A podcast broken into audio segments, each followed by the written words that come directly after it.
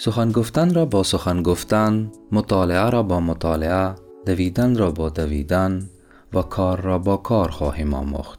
به روش مشابه نیز عشق را با عشق خواهیم آموخت. همه آنان که فکر می کنند برای آموختن این موارد راه های دیگری وجود دارد تنها خودشان را فریب داده